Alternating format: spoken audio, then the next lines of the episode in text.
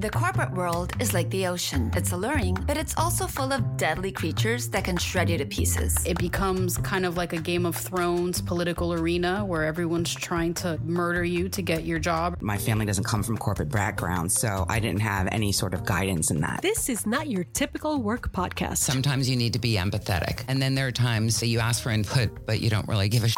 Listen to the Ambie Award nominated podcast, Surfing Corporate. Stretch opportunity. What is this, yoga class? Get out of here.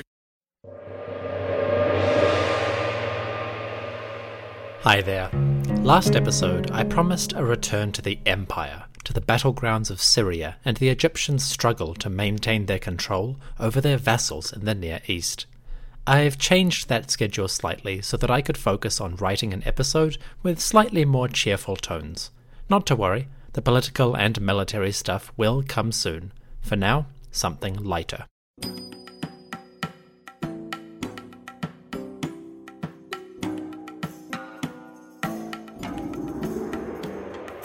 Hello, everyone, and welcome back to the History of Egypt podcast, episode 122 Letters from the Capital. Today, we take a look at some smaller details of daily life in the city of Akhet Aten, Amarna. We're going to forget the pharaoh for a moment and spend some time with ordinary men and women, their stories, their concerns, their equally meaningful lives. This episode is brought to you by everyone who supports the show on Patreon. My thanks to Kevin, Yarga, and Skip, who became overseer level backers and have stuck with me since 2018. You are too kind, folks. Thank you for your support. To everyone listening, I hope you are well, and I hope you enjoy the show.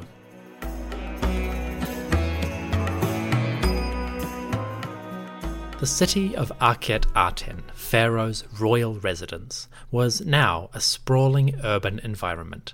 It stretched across several square kilometres, and it had distinct suburbs, sections with their own character and purpose. From the royal quarter, dominated by temples and palaces, to the elite estates with their servants and workers attached, to the distant communities of the tomb builders, Pharaoh's new city had become a massive, complex settlement. Moving through this environment, thousands of men, women, and children made their home in the shadow of Pharaoh.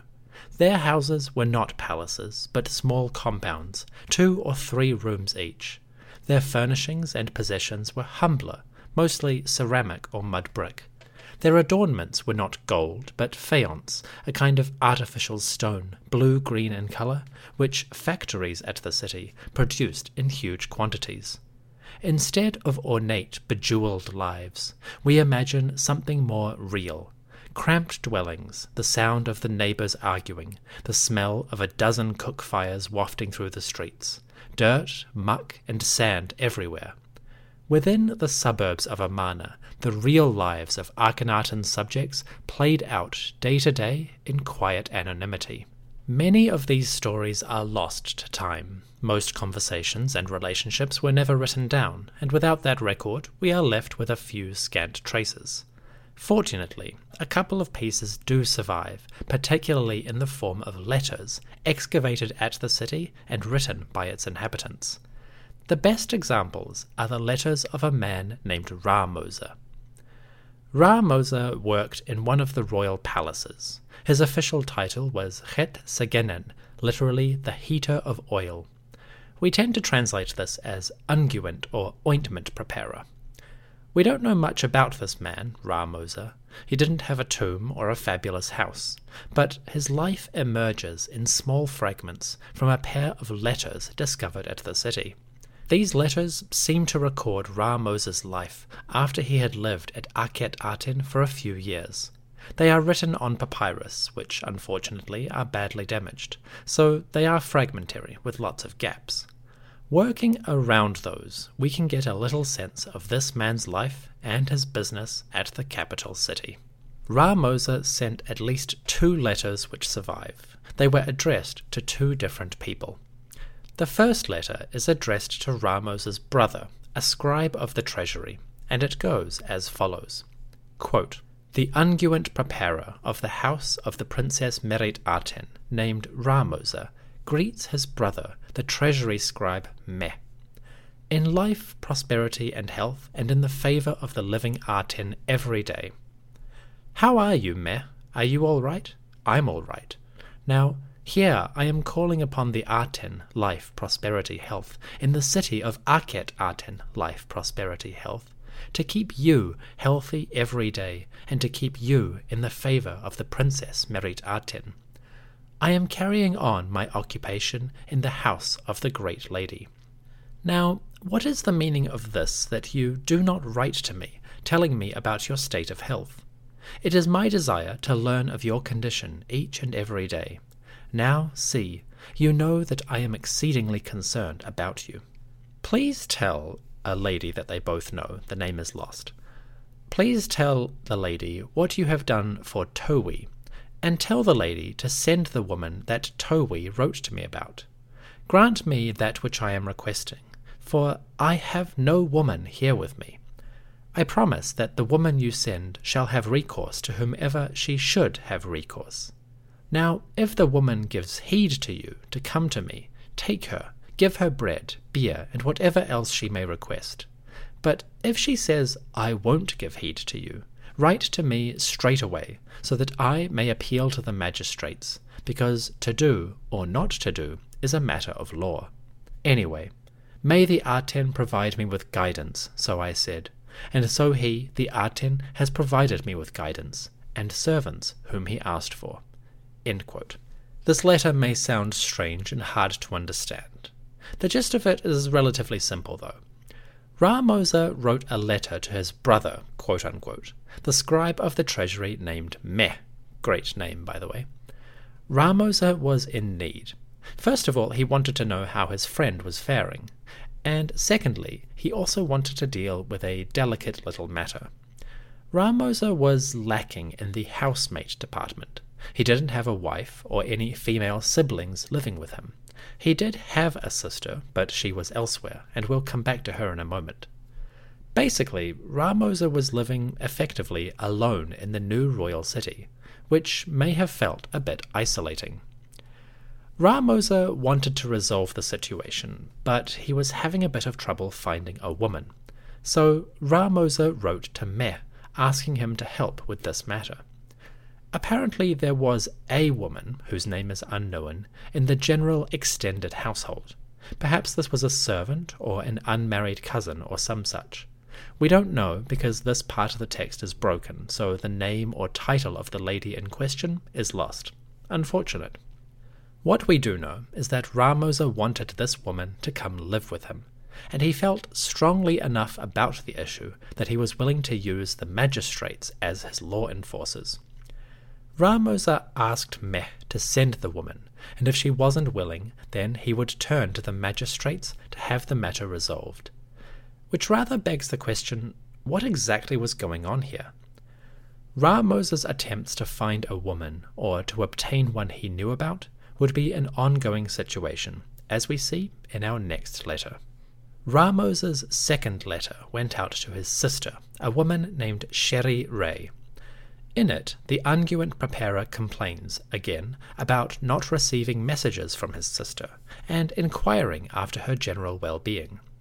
It also comes back to his concerns with finding female company, someone to share his home with at the city.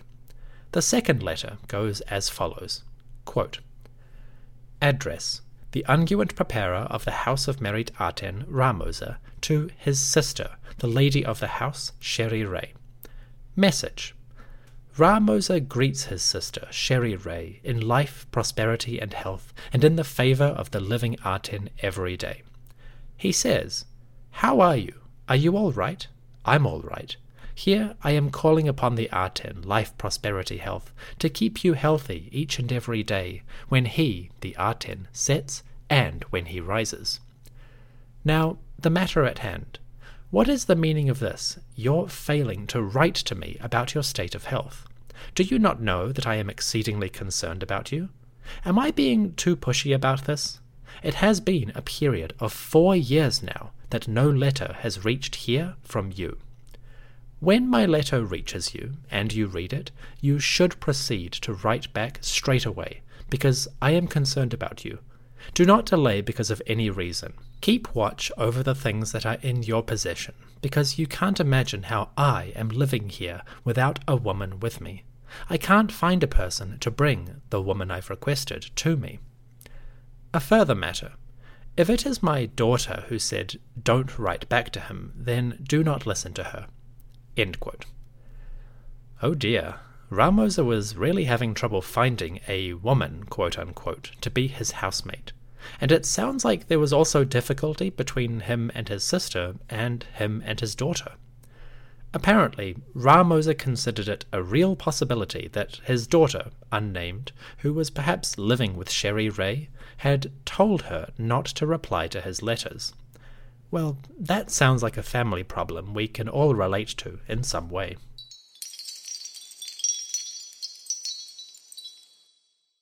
Ramosa was obviously feeling rather put out. He hadn't received any letters, even from his sister, for years. Was something going on there? We may never know. But based on his two letters, it does sound as though Ramosa was having difficulty acquiring a woman to live with him as his housemate. He tried to have the scribe Meh send him someone, and he referenced the issue again when writing to Sherry Ray but there seems to have been uncertainty regarding this woman's willingness to come live with him.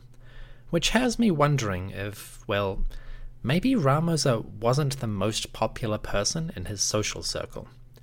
I don't want to say that he was a bad guy or anything, even if his attempts to procure a woman for his house seem questionable to us, the ancients would have viewed this situation quite differently. Passing his letters more carefully, perhaps we should have a little bit of empathy for Ramosa.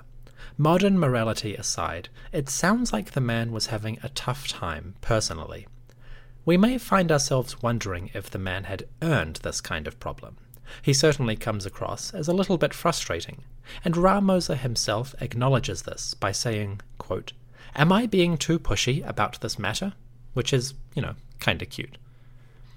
Really, I suspect that Ramosa was feeling lonely, and as the months and years went by with little to no communication from his family, maybe that feeling became quite painful. So perhaps we should cut him some slack. The man sounds like he was hurting a little bit, either from isolation or from a simple lack of something that he desperately needed. Matters like these raise the question what was life like for the people who came to Akhet Aten compared to those who didn't? Did the people who followed their pharaoh to the new city have regrets about their decision? Did they have a choice? Or did they pursue opportunity wherever possible and suffered the consequences as necessary? These are hard questions to answer, but small letters like Ramos's give us a glimpse at the social lives and mental health of Pharaoh's subjects. Ramosa adds a couple of postscripts, PS, to his letter. Following up on his concerns, he adds a couple of supplementary messages to friends and colleagues back home. In his letter to Sherry Ray, he finishes by saying, quote, Also, a communication to Towie. I say to him, How are you? Are you all right? Here, I am saying to the Aten Life, Prosperity, Health, Be happy, be well. Behold, I am all right. I have been provided with guidance by the Aten. A further communication to Towie's brother, Sechen. The same message as I have said for Towie. A further, further communication to the administrator Hui. The same message again. Finally, a communication to Weri, saying, It is only because no one of your people came that I have not written to you.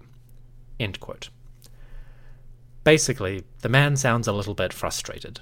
No communication from his family or even some of his friends. A sense of isolation, of silence perhaps, weighing on his shoulders and making Ramosa desperate for contact and, if possible, company at his new home. We have these two letters written by Ramosa, one to his sister and one to the scribe Meh. That scribe also shows up in a third letter from a different source, and from this letter we get a little bit of information about what Meh, the scribe of the treasury, did in his day job. A short letter discovered at Amarna shows the communication which Meh, as a scribe of the treasury, received from one of his colleagues. It's pretty brief, a request for some materials, but it reveals more than it seems.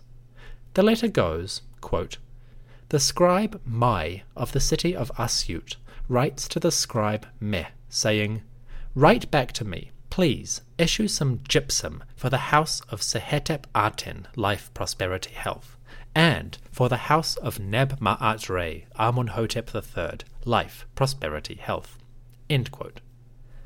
This tiny letter is cute. First of all, we get the sense that maybe Meh isn't the best communicator.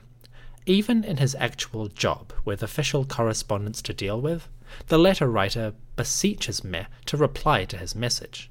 It seems like this treasury scribe might have been a little bit tardy when it came to replying. Now, given the literacy rate in ancient Egypt, possibly as low as 1 or 2%, we can assume that the etiquette of letter writing was probably slightly different. Probably not every message needed a written response. But it definitely sounds like Mai of Asyut was expecting a letter from Meh, and he hadn't received it.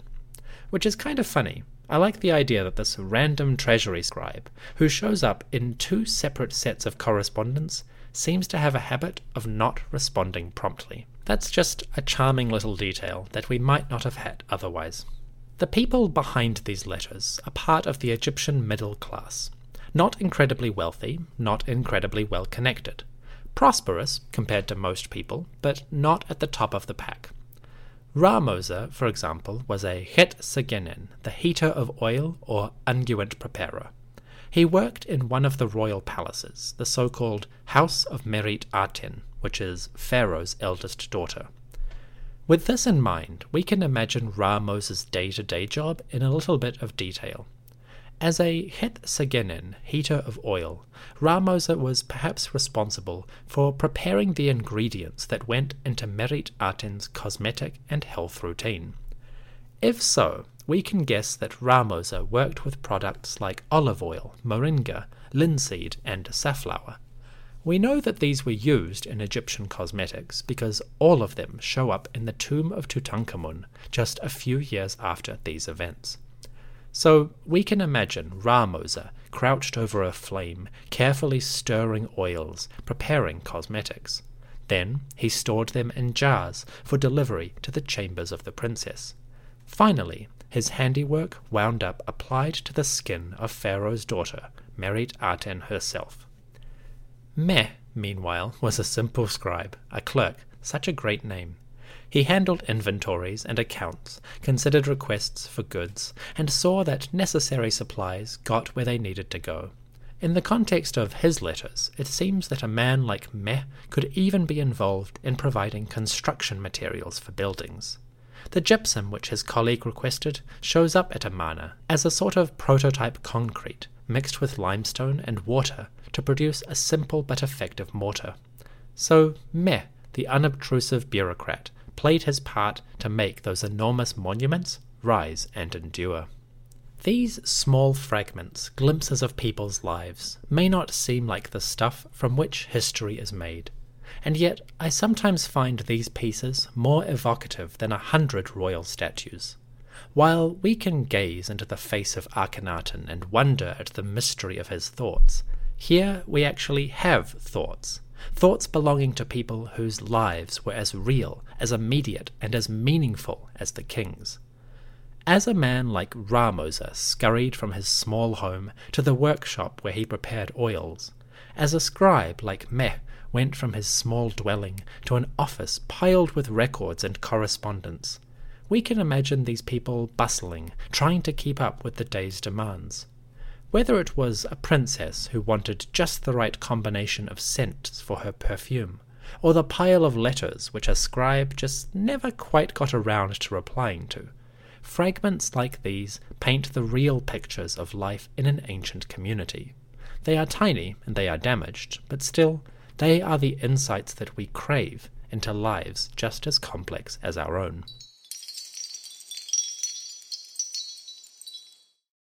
Was the Sphinx 10,000 years old? Were there serial killers in ancient Greece and Rome? What were the lives of transgender, intersex, and non binary people like in the ancient world? We're Jen And Jenny. From Ancient History Fangirl. We tell you true stories and tall tales of the ancient world. Sometimes we do it tipsy. Sometimes we have amazing guests on our show historians like Barry Strauss, podcasters like Liv Albert, Mike Duncan, and authors like Joanne Harris and Ben Aaronovitch.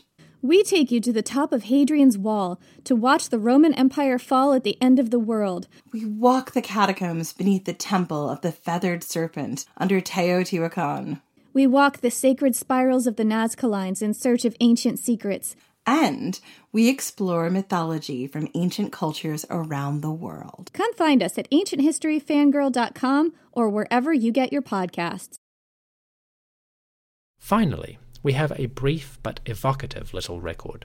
This takes the form of a Shabti figurine, one of the small model people designed to act on behalf of the deceased. When a person reached the afterlife, the Shabti in their grave would come to life, ready to do all the menial tasks and labor which were required in the eternal lands. This particular Shabti belonged to a woman named P. P was not middle class, she was a member of the royal court, called a favourite or ornament of the king. Usually we imagine this as a sort of lady in waiting type, one there to be seen, provide some glamour, but background to the official business. Whether that's accurate or not, P's life is, in its own way, just as obscure as those of Ramosa and Meh. More so, really, because P was female in a patriarchal society, and she didn't have the opportunities for professional recognition which even a middle class bureaucrat enjoyed. Yes, she enjoyed the comforts of the palace, at least in daily business. But class aside, P's hopes and dreams were equally meaningful, and on this little Shabti figure we see how simple those hopes could be. The Shabti figurine of the court lady P says, quote, May you breathe the fragrant breezes of the north wind. May you go forth into the sky on the arm of the living Aten, your limbs protected, your heart content, without anything evil happening to your limbs, being whole without decaying. May you follow the Aten when he rises at dawn, until his setting from life occurs. May water for your heart, bread into your belly, and clothing cover your limbs. O Shabti, if you are detailed for work, if you are summoned, if you are assessed for work, so you will say, Here I am, I will do it. The true favourite of Wa En Re, she whom the king adorned, the Lady P, may she live, may she be healthy. That's all from me. I hope you have a great week.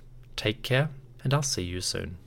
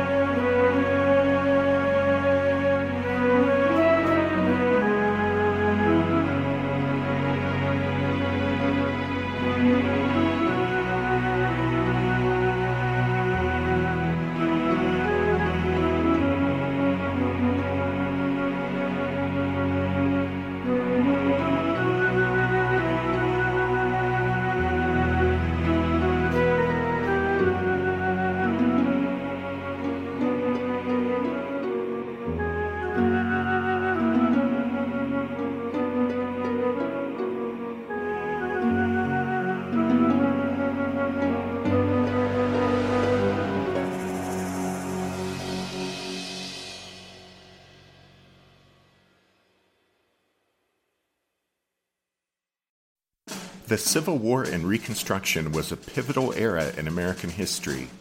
When a war was fought to save the Union and to free the slaves. And when the work to rebuild the nation after that war was over turned into a struggle to guarantee liberty and justice for all Americans. I'm Tracy. And I'm Rich. And we want to invite you to join us as we take an in depth look at this pivotal era in American history. Look for the Civil War and Reconstruction wherever you find your podcasts.